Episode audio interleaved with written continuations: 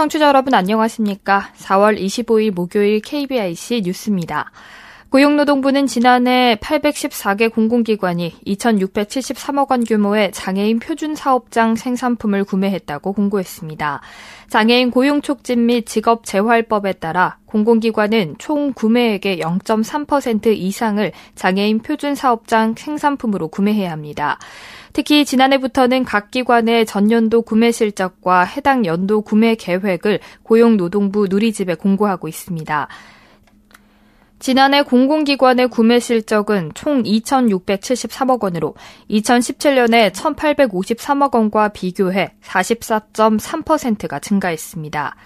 총 구매액 중 장애인 표준 사업장 생산품 구매액이 차지하는 비율도 0.56%로 2017년 0.4%와 비교해 0.16% 늘었습니다. 고용노동부 송홍석 통합고용정책국장은 공공기관이 구매 계획을 원활하게 이행하도록 장려하고 민간 기업도 함께 장애인 표준 사업장 생산품 구매에 나설 수 있도록 다양한 홍보와 지원을 하겠다고 밝혔습니다. 일본 정부가 장애인들을 대상으로 시행한 반인륜적 불임수술 정책 피해자들을 구제하는 법안이 통과돼 보상이 시작됩니다. 일본 차부원은 이날 본회의를 열어 구우생보호법 피해자 구제 법안을 만장일치로 가결했습니다. 일본에서는 1948년부터 1996년까지 시행된 구우생보호법에 따라 유전성 질환자나 지적 장애인 등을 대상으로 강제 중절 수술과 불임 수술이 광범위하게 시행됐습니다. 법 시행 과정에서 신체 구속 등을 용인하고 지자체들은 할당량을 채우기 위해 무리하게 수술 대상을 찾기도 한 것으로 알려져 있습니다.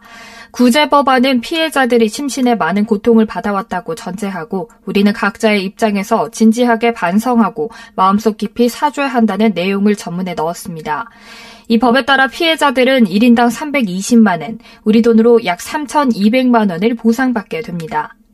그러나 일각에선 법안 심의 때 피해자 측 의견을 제대로 듣지 않은 데다가 국가 책임이 명확하게 적시되지 않았다는 비판도 제기됐습니다. 아베 신조 총리는 구우생 보호법을 집행한 정부로서 진지하게 반성하고 마음속 깊이 사과의 말씀을 드린다고 밝혔습니다.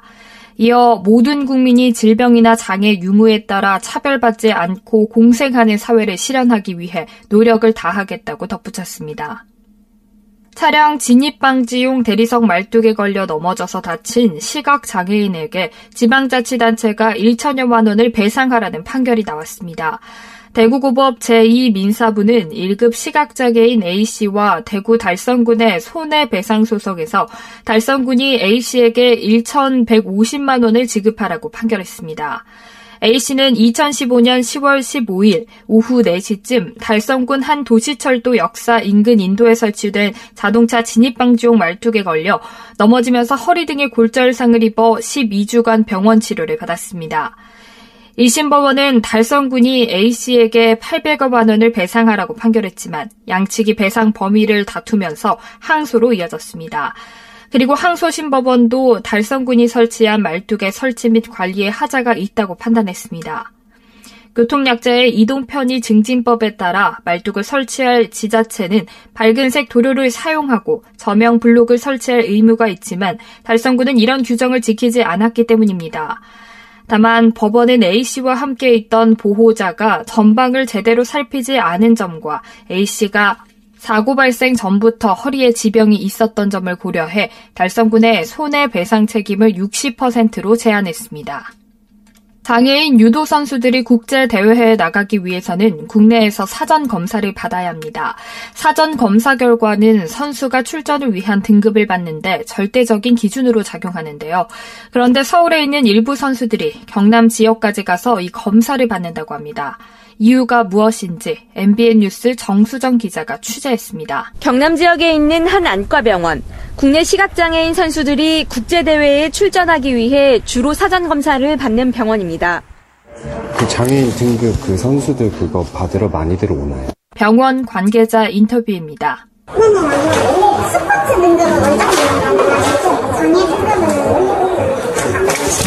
네, 많이 와요. 스포츠 등급은 원장님만 가능하시고 장애 등급은 다 가능하시고 서울에도 이런 병원이 한 곳 더 있는데도 이곳까지 원정을 오는 선수들이 적지 않습니다.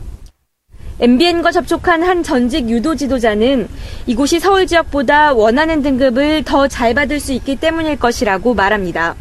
전직 장애인 유도 지도자 인터뷰입니다. 자기는 이제 시키는 내가 됐단 말이에요. 의장이 예. 감독을 하기고요. 장애 등급을 쉽게 준다는 데가 아무개였다는 말이에요. 그래서 아무개로 많이 갔던 것으로 알고 있고요. 실제로 시각장애 판단은 다른 장애와는 달리 당사자의 말이 더 크게 작용합니다. 시신경이 끊어지지 않는 이상 정확한 시력을 확인하기 어렵기 때문입니다. 석연찮은 점을 포착한 경찰도 지난 2월 이 병원을 압수수색하기도 했습니다. 해당 병원 측은 시설이 좋고 상시로 검사받을 수 있어 입소문이 많이 나서 찾는 것이라며 병원의 불법은 없었다고 반박했습니다. MBN 뉴스 정수정입니다. 국립재활원은 24일 서울 삼각삼로 국립재활원 내 건립 부지에서 장애인 건강검진센터 건립공사 기공식을 개최했습니다. 장애인 건강검진센터는 장애인 건강권 및 의료 접근성 보장에 관한 법률에 근거해 건립하는 장애인 종합 건강검진 시설입니다. 센터는 장애인을 위한 기본 건강검진과 암검진 서비스를 제공함으로써 장애인의 건강 증진 및 질환 예방에 기여할 전망입니다. 장애 특성에 맞는 맞춤형 종합 검진이 시행될 수 있도록 초음파실, 자기공명 영상실, 컴퓨터 단층 촬영 장치실, 내시경실 등 시설과 장비를 2020년까지 완비할 계획입니다. 국립재활원 이범석 원장은 국가 건강검진을 통해 장애인이 건강 위험 요인과 질병을 조기에 발견해 최적의 치료를 받음으로써 건강하고 행복한 삶을 누릴 수 있을 것이라고 밝혔습니다. 고용노동부와 한국장애인 고용공단은 장애인 고용 신뢰 기업 트루컴퍼니상 선정위원회를 통해 최종적으로 4개 기업을 선정했습니다. 대상은 국민건강보험공단, 금상은 전남대학교 병원, 은상은 한전 KDN, 동상은 경기문화재단이 선정됐습니다. 투루 컴퍼니상은 공단과 장애인 고용 증진 협약을 체결한 후 협약 사항을 성실히 이행한 기업에게 수여하는 고용노동부 장관상입니다.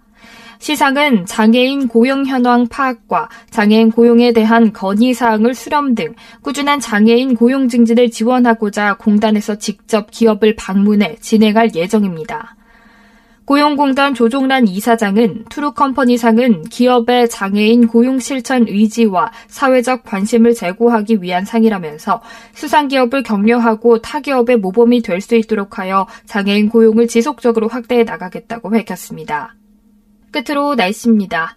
금요일인 내일 전국의 하늘이 잔뜩 흐립니다. 내일 아침 제주를 제외한 전국 모든 지역에서 비가 내리겠습니다. 내일 아침 출근길에는 우산을 준비하셔야겠고요. 내린 비 덕분에 아침 기온도 떨어집니다. 서울 8도, 강릉 6도, 대전 10도, 광주 10도, 부산 13도, 제주 12도로 오늘보다 약 4도에서 5도가량 아침 기온이 떨어지겠습니다. 비는 내일 오후까지 이어지겠습니다. 강릉과 대전, 청주, 그리고 전주와 부산은 오후 늦게까지 계속해서 비 소식이 있습니다. 그 밖의 지역에서는 오후 들면서 차차 그치겠습니다. 내일 낮 최고 기온 역시 오늘보다 떨어져 서울 13도, 춘천 12도, 대구, 전주 13도, 부산 16도, 제주 15도로 낮 기온 역시 약 3도에서 5도가량 떨어지겠습니다. 내일 외출 준비하실 때는 우산을 꼭 챙기시고 급변하는 날씨에 감기 걸리시지 않도록 옷차림도 신경 써주시기 바랍니다. 미세먼지 농도는 전 권역에서 좋음 또는 보통 수준 예상됩니다. 이상으로 4월 25일 목요일 KBIC 뉴스를 마칩니다. 지금까지 제작의 안재영, 진행의 박은혜였습니다. 고맙습니다. KBIC.